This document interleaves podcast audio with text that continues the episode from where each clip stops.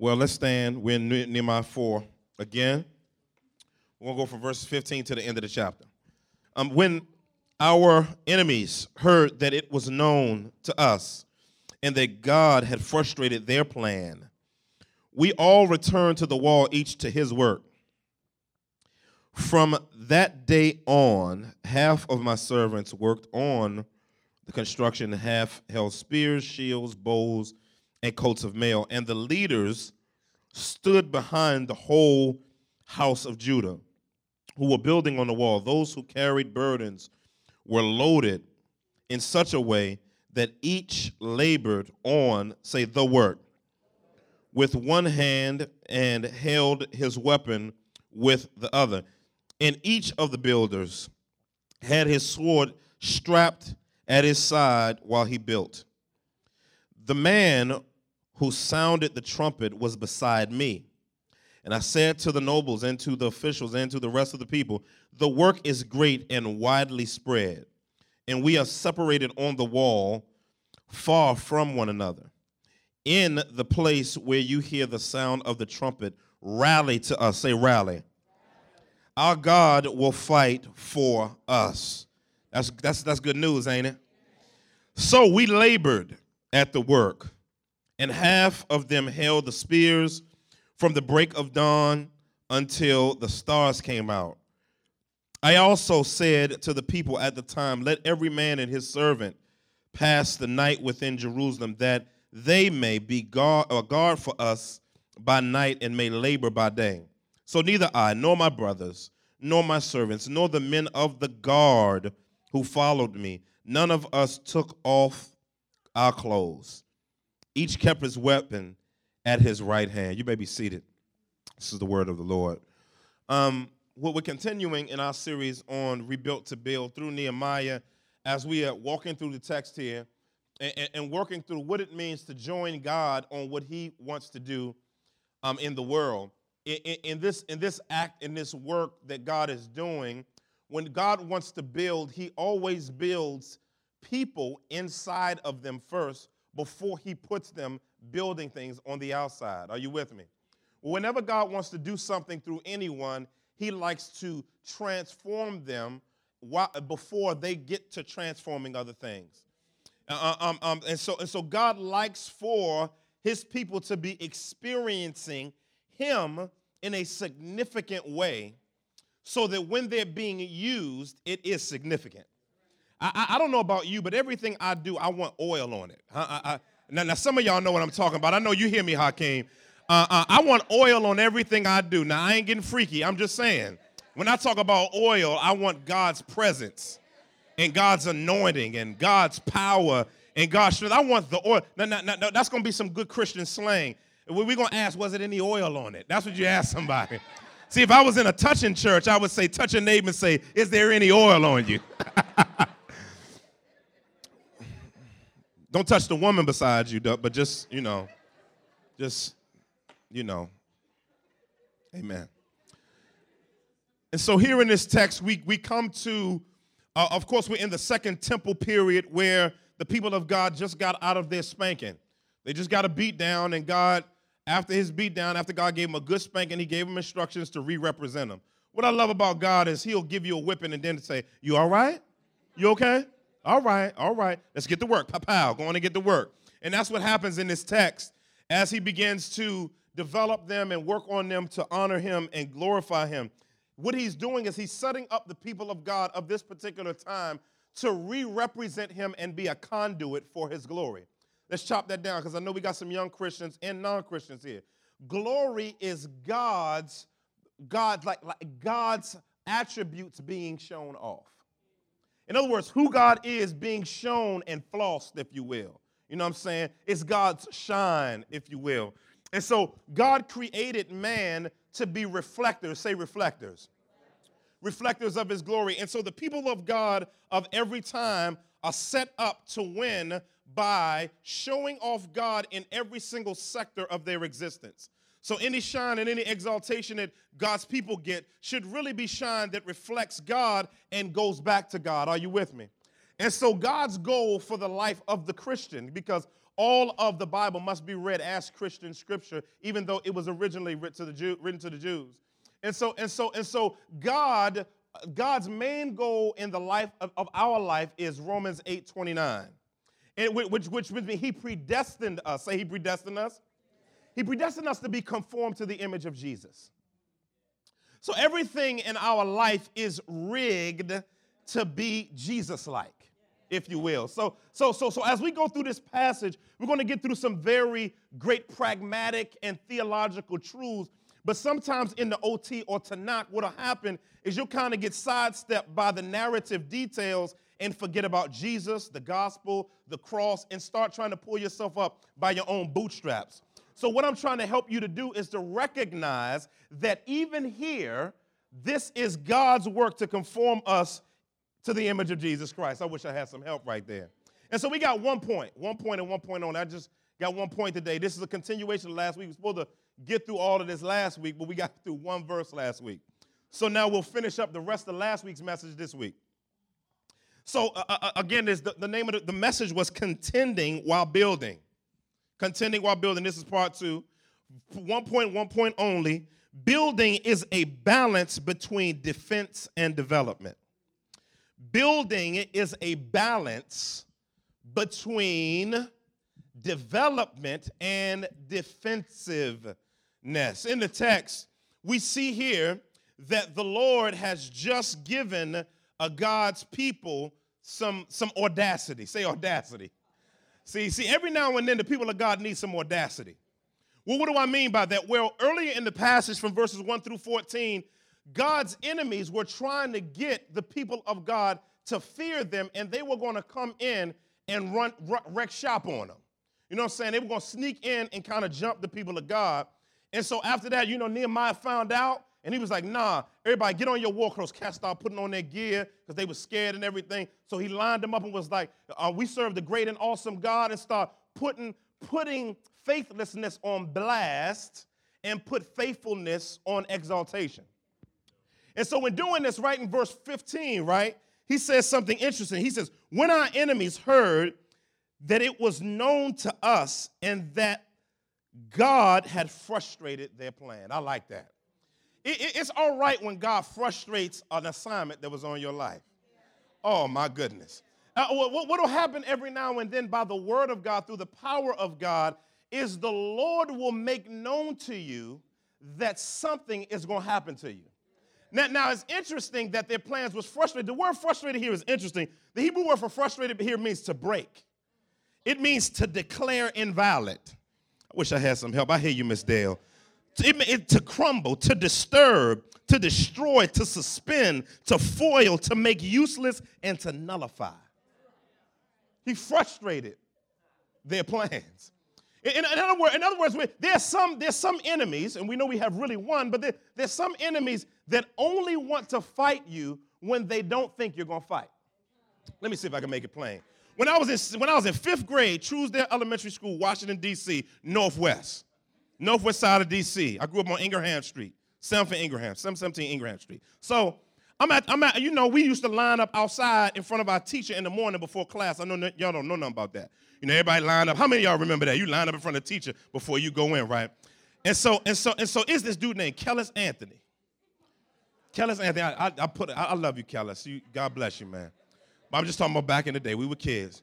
He used to try to take me for bad. Back, you know, I don't know if y'all use that lingo, but take me for bad. Back then, you know, he's trying to get his man on me, right? You know what I'm talking about, right, Trisha? I know. She DC. So, so, so, so what he tried to do, he's he would always come up to me. I got to use Pastor Kurt you know, he ain't fragile and carrying He used to smooch me. That was we used to call that smooching a dude. When you when you push him in the head. Cass was like, yo, man, I'm telling you, you need to leave E alone. It ain't that he can't fight, he just don't like fighting. Leave him alone. He's nah, E a sucker, ain't you E? Ain't you E? Smooching me, right?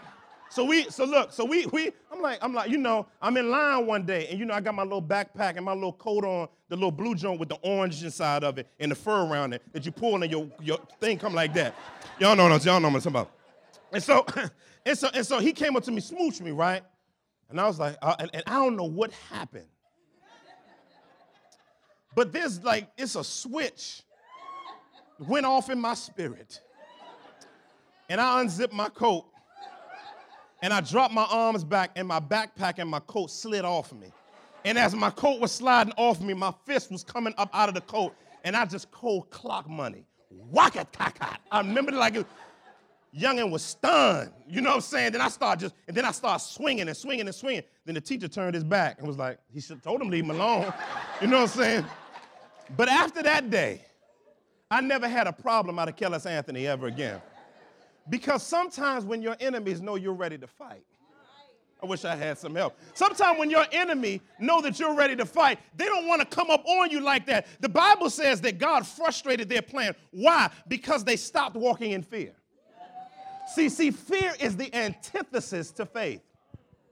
And see, see, fear Fear, not divine fear, based on Proverbs chapter 1, which says fear is the beginning of knowledge or wisdom. That's standing in the awe of the reality of God. That's the same thing Nehemiah was calling them to earlier in verse 13 when he says, The great and awesome God, standing in awe of the reality of God. That's a Hebrew word there is fear, which means I'm rocked by what I'm looking at. I'm rocked by what I can't get my mind around. I'm rocked by what I can see but still can't see, but I know He exists and His invisible attributes are seen in what He's created. In other words, I'm in awe of God. That's not the fear I'm talking about. I'm talking about the fear that comes from having your faith on lockdown and shackled. See, see, see, see, that is what happens when you're on mission for God the enemies of God and the enemy of the glory of God will seek to put your faith in captivity. Because why? Because without faith, it's impossible to please him. And he that comes to him must know that he is and that he's a rewarder of those who diligently seek him. That's Bible there. And so, because that is a reality, faith must always be unleashed. That's why we're saved by faith. For by grace are you saved through faith. It is a gift of God that no man should boast, and not that of works. So faith is a conduit by which we connect with the king. However, when we're fearful of something that's not the king, it becomes an idol. Therefore, we worship it by being arrested with fear. But the plan was frustrated not because they were strong, not because they were powerful, but because they stood in awe of the reality of who God was, and that motivated them to fight. That that's what happened. See, see, it motivated them to fight, and now they was like, oh snap. See, remember they were surrounded because the nations Ashdod and, Am- and Ammonites and the Sumerians and the people in the Negev surrounded them, and so they could have whooped them. But their plan got frustrated. And I like it when plans get frustrated. When, when, when, when I, I, that's when you can quote the verse, "No weapon formed against me." Shall prosper, and every tongue that rises up against me in judgment shall be shut down. I like that. Why? Now, this is not man centeredness, this is glory centeredness. Uh, uh, because we're not centering on us, we're centering on the fact that we're conduits for God's glory. Because we're conduits for God's glory, we have an X on us. And that X makes us under attack. I like the way Job said in Job 5, 14, 5 12. He said, He frustrated the devices of the crafty so that their hands achieve no success. I like that.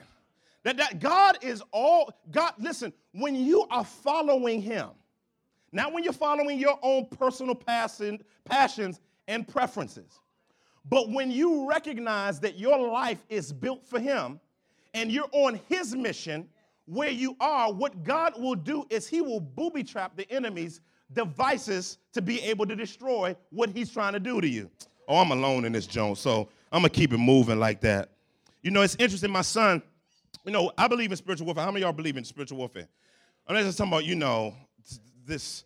I'm talking about real warfare, like stuff in your house. C- come on, somebody. Like, I don't know what's going on in my house. Can I just be straight up? I don't know what's going on. There's something going on in my house spiritually. Like movement. Son, uh, little kids in here. I don't want to make them scared. My son said, Daddy, my bed is shaking. He says it several times. Now, my son is not crazy, right? You know what I'm saying? He's not. Um, and he says it, and, and, and, and one of the things that my son is, he's very scared of the dark. I mean, has I mean, he's almost arrested of the dark. You switch off the light without a night light, my, my oldest is gonna wig out on you. He's just gonna be like, ah, you know what I'm saying? Turn the light back on. But I began to learn, I thought his fear was just something he may have watched in the past. But his fear is a sensitivity to the spirit realm. And, and, what I had to begin to do is I had to not just because I'm an oil dude. So you can say what you want about me, but I'm an oil throwing dude. I, I think it's a sword. I just say, God, this, this represents your presence, cut out. And I just use like a gun and just go through the crib, right? But um, but but this time, this time I didn't use oil. I began to say, son, I want I, I began trying to help him magnify God in his mind. Because the, the darkness got bigger to him. Wish I had some help. And, and, and, and the bigger the darkness was in his mind, the greater his fear was. But so I said, I said, I said, faith, what faith does in the living God is it increases the quotient of God centeredness in the heart and mind of us. But then what it does at the same time is it decreases the fear factor. And when the fear factor gets decreased and God gets more, I don't focus him on, you just get all in the devil. I said, get into God. I said, look at his glory, son. And I began quoting scripture to him. I can do all things through Christ who strengthens me. And he, I said, you quote it when you're in the bed. And I said, you and I started, he said, yeah, daddy. And I started talking to him about that thing. And he went on to sleep. You know what? Because what, in, what the enemy will do, and I don't, listen, he will attempt to destroy your faith quotient in the king. And what you must do is you must zoom your eyes in on the living God. And because the more you walk in the fear of the circumstance or situation or issue, God's glory will decrease in its impact on your ability to reflect it. I gotta move. but then I like later in this passage, next, he says, he says, he says that God frustrated the plan and we return to the wall, each to his work. Now look down in verse 17 real quick. And he says, um, those who carried the burdens were loaded in such a way that each labored on the work with one hand. I, I like that it said the work. It's interesting. Now, you look back up at verse 15, it says their plan. It's interesting that anytime the enemy comes after believers, here the enemy is Sanballat, Tobiah, Geshem, Arabs, Ashdodites, all of that. But we know that every physical manifest, sometimes physical manifestations of fighting is a spiritual manifestation of something. And so here in this passage, it says they had a plan. They were unified on their plan. But but but but but I like the fact that when God frustrated the plan of the enemy, the people returned not to their work, but to the work. Okay, let me let, us make this plain. See, see, what God does on earth for his glory doesn't belong to anybody but him. And so, because of that, it's called the work, not your work. God isn't going to support your work unless you're supporting the work. That's just the way it works. So, so, so, so, so it's a work. We may have a church here, we may have a person there, we may, but there is only one work of God on the planet Earth. And so, therefore, the church is God's work in the earth, which is, uh, which is a magnification of his mission to reach lost people and to lift him up real high. So the church doesn't belong to any pastor, any bishop, any apostle, any, any anybody. It doesn't even belong to you. Um, it belongs to God. And so what you must recognize is that God's kingdom work is his work that we rally around and join him in executing. It's because you can't you you can't walk in biblical building unless you recognize that it's only one work. Because if you try to build another work, you're building something else, not the work, which means now you're contending against God versus with God. That, that, that's just the way it works. That's just the way it works. And that, that, that, that's just the way the kingdom works. But it's interesting that he says the work, and then he goes and says each return to his work. That's beautiful. Because there's the big work of God, but then within the big work of God, everybody has an assignment. Say assignment. Now, now your assignment, many of us magnify our assignment as the work. but now recognizing that you're only a smaller scheme of the work as a piece of the work. Let me see if I can make it plain. Other day when I when I when I went to the um, Gulf station on Spring Garden, you know, I, I, I always I wonder. I look at it, and, they, and on, on, you know the ones that got the garages beside it. You know the several garages. They got like five different little garage joints on it. And then you see one say alignment, you know, uh, you see another one say brakes. You know, you have another one that says oil change. You know, it's interesting that those are different garages that have different assignments within the gas station, but you don't call the gas station alignments. You don't, you don't call the gas station brakes. You, they call that gas station Gulf. but all of their work were garages to repair that which was broken. I wish I had some help right there. See, see, every believer's life and assignment is like a garage. And even though there's a different name on your task, you all and all of us who are in Christ are under one work, and that's the kingdom of Christ. Because that's why 1 Corinthians chapter 12 tells us something beautiful. It says, it says, there is one spirit, but many what? Manifestations. And so when we look at that reality and we look at this work, it, it, contending while building recognizes the nature of this work. But then he goes further in verse 18. He says, in each of the builders, I like this is so gangster right here. Hold on, go back to verse. Let me see. Just I just want you to check out the gangsterology right here, right?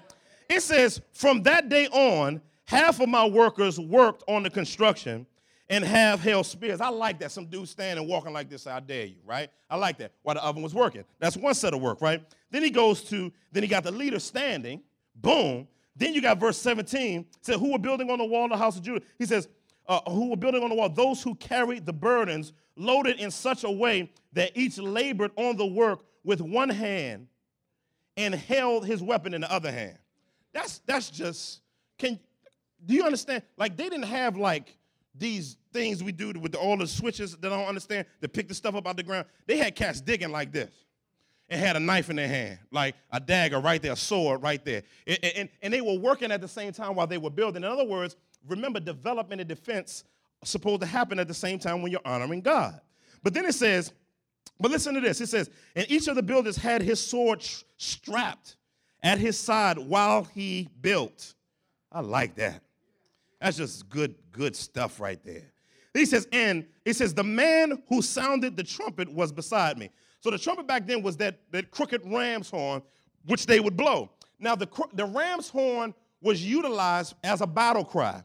Now, when he did this, when he when he when he pressed the ram's horn, this is what um, Nehemiah said he wanted them to do.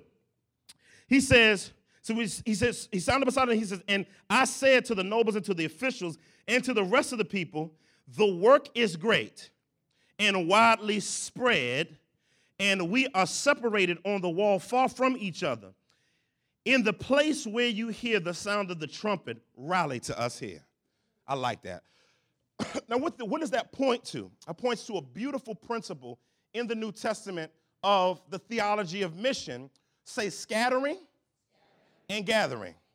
Say scattering and gathering. I like this. When, when God scatters us out into the work that He's called us into in the world, we, we are to be working and working hard, but there has to be a time of rallying. So when the enemy is attacking, they would type joint like that, then everybody be like, boom, run on them. Cats pulling out their weapons like this. And you know what I'm saying? Doing it. That just looks good, man. Men and women, children, woman got the woman, the child strapped on her back. You know, like uh, African sisters be having the baby back there. I love that, man. I mean, I love that they carry something on their head and then pull out the knife and holding the thing on their head with the baby on their back and like this, getting at it, right? And so everybody would rally. Now, they did. You ain't never. Mm, anyway. And, and, and, and I like this because they are rallying points. The people of God have to have rallying points. Now, rallying points are, are, are interesting places because the word rally means to collect, to gather together, to assemble, to congregate, or to put something all in one place to be used for the Lord. It denotes putting people together as an army for battle. In the essence of it, it's being called to a cause. So when they came together at the rallying point, they would have briefing instructions and development instructions in order for them, when they scatter back out in battle, to know what they're actually supposed to execute. So the church has to have rallying points. Say rallying points. So, so I'm gonna name some real practical, practical rallying points. It, it, because we got to be on the same page. Pastor Nyron did an excellent job helping us to understand this idea of being on the same page out of Philippians chapter 2, verses 1 through 3. But the first rallying point, now I know some of y'all, y'all deep already, so you know this above you, just check out. But for some of us, we need to understand this. The first rallying point is the triune God. now, now, now, now, see, I can name a whole bunch of stuff, but if we're not on the same page, page about who God is, we can't rally. Why? Because he's the one that drafted us on his team based on Ephesians chapter 1, verses 1 through 14. The Father chooses, the Son saves, and the Spirit seals. So the triune God is our zoom lens focus to make sure that we are on the same page. Number two, a rallying point is the doggone Bible. You can put in your notes just like that. The Bible. The Bible. Why? Why? Because we can say we believe in God, but, the, but how has He spoken and how has He revealed Himself? So therefore, you got to have information that informs the God you say you serve. So the Bible is where we rally. We don't make stuff up. We don't say, let me use my sanctified imagination. That just means lying with a license. We say, what does the Bible say? I wish I had help. And so we got God, God the Father, God the Son, God the Spirit, one God, uh, three persons united forever. Then we got the Bible, which is uh, not merely basic instructions, but the only needed instructions for God's people. Because in many times in the past, God revealed himself to his, through his Father, but he's, in these last days, he's revealed himself in Jesus Christ. The Word of God is uh, uh, alive and active and sharper than any two edged sword, dividing both deep to the joints and the marrows and to the soul and to the spirit. I've hidden thy word in thy heart that I might not sin against me. How can a young man keep his way pure? Keeping it according to thy word. Lord, your word, it will not return void. My heroes are those uh, who call upon the name of the Lord and keep his law. In other words, the word of God is our rallying point. Listen, to help us to be mentally, theologically, exegetically, expositionally, and comprehensively on the same page. That's, that's, that's, that, that's where we meet. So, so, so it, it has to be a biblical framework. That means a biblical worldview is what we meet around. We don't meet around our opinions. We let the Bible transform our opinions. That's what makes the work the work, not our work. But then, you, you, you can understand the triune God, you can have Bible, but you need execution of connectivity of that, and that's prayer. Prayer is the other rallying point for the believer. And so that's how we rally. This is what we rally around. We rally around these things God, the Bible, prayer, right? I know this seems simple, but you have to have a monstrous prayer life, not just when you're in trouble. Because it's about getting attacked by the enemy.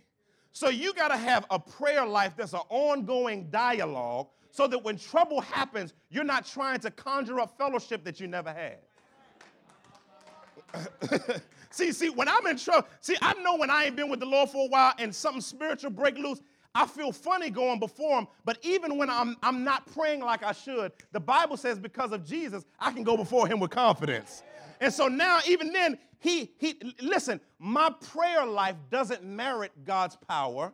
Jesus merits God's power for me. Oh, so so so so so we see so we see the beauty of these rallying points. But then, however, the Bible is a massive expanse of the mind of God. So what you have to do is you have to develop a multivitamin pill. Say multivitamin pill. A multivitamin pill. See, listen, if you take it, if you had to take, your doctor said, I need you to take all the vitamins. And so you lined up vitamin A, vitamin B, vitamin, and you go all the way, B12 and zinc and everything, right? And you line them just up, you had individual bottles. Your throat would be sore in a mug after taking all of those every day. So somebody came up with a great idea. They took all of those nutrients equally and put them into one multivitamin pill so that when you're taking that one pill, you've taken them all. I wish I had some help. And so, what we have to have, a church has to have core values. Say core values. Core values is the multivitamin pill of the mind of God put into certain points to help us to be zoom lens on the entire expanse of his mind. Oh my goodness. So, that's why we got five core values. First core value is Christocentrism. Say Christocentrism. I'm still in the Bible because this is a rallying point. Why is Christocentrism a primary and central core value? Uh, because without Christ, we can't do nothing. Colossians 1.16 says, uh, everything was made through him and for him and by him. Uh, the Bible says that he's preeminent above all creation. He's the firstborn among many fruit. It, it, it, God is reconciling the world to himself through Jesus Christ. So we make Jesus has to be central because he is the central navigator of the souls of the Christian. I wish I had some help right there. And, and, and what we need in our lives is a Christ centered life. Christ centered life, not a me centered life. And, and guess what? We need to be reminded of that regularly. That's why Christ is our rallying point. That's why Jesus is our rallying point. That's why he's the present help in the time of trouble. I would keep going, but I ain't got no help. God is everything I need and more. When I think of the goodness. Uh, anyway, I got to move. Next core value. Next core value, because that ain't going to help me. Next core value. Com- uh, a commitment. Say commitment. It says, and they devoted themselves to the apostles' teaching. What did they do? They rallied around the mind of God and devoted themselves to it. Not just heard the word, but they were committed to obedience to what they heard. Ah! So what happens is, is when Christ is center of your life and the word of God is there in your life, what happens is you're empowered to be obedient. So we have to have commitment. But we not only start with commitment, we got to have community. That means we actually come together in organized and organic ways to love each other and jam each other up with Christ at the center, with God on top. Listen, in the, with the word of God opened. Community, community, community. Community doesn't mean cultic activity by which we measure each other by how you look like me. Community is like all of us are a mess, all of us are broken, all of us need help. Let's just come bring our broken, trifling selves together, come in the room together, put the one who's perfect in the middle, put his mind on the table, and put our heart, put our, listen, put our mess on the table on top of the one who laid on the cross for us. And now let's meet together. Let's greet together. Let's fight together. Let's love together. Let's not live a me centered, individualistic, I got to do it personal dream, personal preference, personal desire lifestyle. Community, you gotta have some you gotta have some cats you rallying with. Ride or die cats. You know what I'm saying? Ride or die that love Jesus, not ride or die who want smash. You know what I'm saying? I'm talking about ride or die who love the mind of Christ, who break bread in fellowship and say, Man, I got you, right? But then you also need to have not an ingrown toenail called community, where you always spend time with Christians, but you don't never touch nobody lost. Oh, so that's why our next core value is called conversions. We believe in seeing people go from spiritual death to spiritual life. It says, and the Lord was adding to their number those who were being saved daily. In other words, the people of God got together with purpose, but they had lives that were that were gathered enough to be with other people to be developed, but they were scattered enough to go in the world and engage lost people. See, that's what it's all about. You gotta be, you gotta open your mouth. I'm showing the gospel. How would they hear without a preacher? Ain't nobody gonna just say, listen, oh my God, listen, ain't nobody just gonna say, you got a good life. Tell me about Jesus. That's not normal, okay? Um, when Paul, when the guy said in the context of what must I do to be saved, they were singing hymns about Jesus. And so he said, I'm hearing Jesus. What must I do to be saved? That's why we got Jesus in the songs, so that people can hear Jesus in the songs and think that's what they say. What must I do to be saved? So now they shared the gospel with him, kept, came from spiritual death to spiritual life. He was converted. But then from there, we got to have culturally relevant ministry. Relevance isn't just coolness. It means walking in Christ's fulfillment of the law. that's what it means. Relevance means I love God the way God is, uh, receives love. But then I also love people the way they receive love, not the way I want to love them. Oh, I wish I. See, some of us love, we love the way we want people to love us and wonder why love ain't received. But oh, God help me. But but loving the Lord your God with all your heart, with all your soul, with all your mind, with all your strength. We still on rally points. Love your neighbor as yourself. What that begins to do is it begins to cultivate a, a, a cross-centered life, which is horizontal and vertical at the same time. And that's what's beautiful about the glorious gospel of peace is that it helps us to be a rallying point. So all of these things are rallying points. So now what does that look like? Life groups is one. That's why you got to get in a life group. I'm not connected. I don't feel connected to nobody. I feel distant. Who are you rallying with? We still on we still in the Bible. Who are you rallying with? You can spend a time with a crowd, but a crowd that doesn't know Jesus that you do life with will make you feel lonely if God's presence isn't driving that community. We're not saying throw off non Christians. That's not what we're saying. But you don't do life with non Christians. Why? Because Christ can't be center there. Ah. But guess what? Sunday morning gathering is a rally point. I'm gonna end on this as rallying points, then we're gonna move on with the test. But but but Sunday morning gathering is a rallying points. Worship is a rallying point. That's why the first thing we do is get up in that music to get us, get us, get our juices flowing. But giving is a rallying point. Amen, somebody.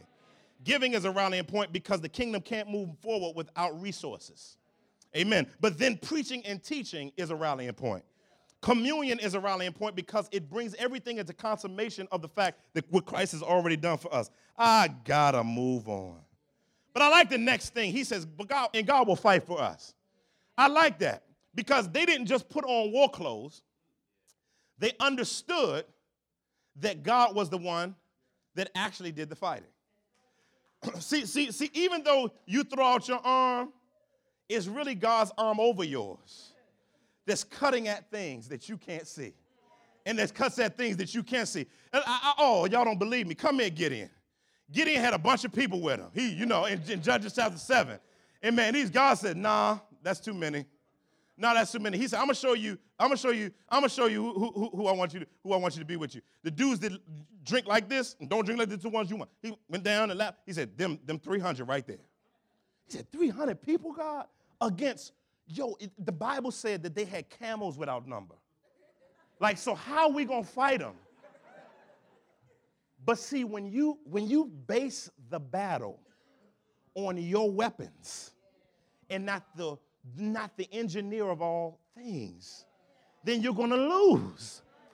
But when you recognize, like, like I like Jehoshaphat when all hell was breaking loose in Second Chronicles 20, and Jehoshaphat tore his clothes and put on sackcloth and ashes and called everybody. And, and God's response to that was, This battle is not yours. It's the Lord's. What's beautiful about God fighting for you is it makes the battle so much more easier. See, some of y'all are used to fighting on your own, but when you're fighting for the cause of Christ, when you're fighting for the cause of God, you ain't got nothing to worry about because we're not fighting for victory, we're fighting from victory. So, so anyway, it's beautiful to know that the God of heaven is the shaper of making sure that battles are executed in an honoring and beautiful way. So he says, Our God will fight for us. But then he goes to the next part and he says in verse 21, he says, So we labored at the work. I like that. And half of them held the spears from the break of dawn until the stars came out. He said, I also sat, uh, said to the people at the time, Let every man and his servant pass the night within Jerusalem, that they may be a guard for us by night and may be a, a labor by day. So neither I nor my brothers, nor my servants, nor the men of the guard who followed me, none of us took off our clothes. Each kept his weapon at his right hand. You know what's beautiful about this is you see defense and development. In the greatest place where we see the principle of defense and development is on the cross. Because the cross is a two sided sword. The cross defends and it develops. I'll show it to you in Colossians chapter 2, verse 14 and 15, it says, By canceling the record of debt that stood against us with its legal demands, this he set aside, nailing it to the cross.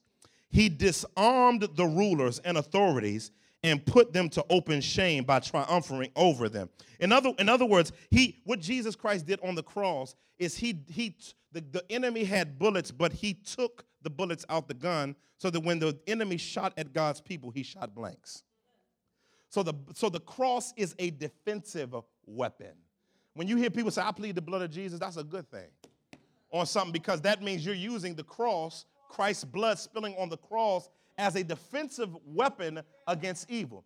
But then it's also a tool of development because the Bible says in, in uh, uh, Romans chapter 15, he said, Paul says, I learned to preach the gospel to you. Uh, he said, For I'm not ashamed of the gospel of Jesus Christ, for it is the power of God unto salvation. Why does he say that? Because he's talking to Christians. That's interesting. Why in the world would he tell Christians that he wants to preach the gospel to him? Because it's not only a defensive weapon. See, most Christians think the gospel is just for unbelievers, but it's also for you to develop you. In other words, it doesn't just get you saved, it keeps you saved and takes you to heaven. So, but, but it's not to be in heaven, but it's to be with the one who died for you on earth, in heaven, and on earth. So, so the beauty of this is the cross is a defensive and a and a, uh, uh, uh a developmental weapon. So when we're talking about this idea of being rebuilt to build, the cross drives that. Christ drives that. And so that's why when you get through a text like this, if you come away with just fight, Fight for yourselves. Get up and just fight. And there's no gospel that gives you the strength to fight. Then you're by yourself. But when Christ is the center of why you fight, and you recognize that this ultimately points to Him, then you now you're empowered with true weaponry to be able to fight to the glory and honor of Jesus Christ. Father, we bless you and thank you for the work of Christ and the fact that the cross is a defensive and developmental weapon. And Lord God, we want to follow you in your work. We want to follow you in your work by contending while building. And so, God, uh, teach us the skill of that. Teach us the skill of that. In Jesus' mighty name we pray, amen.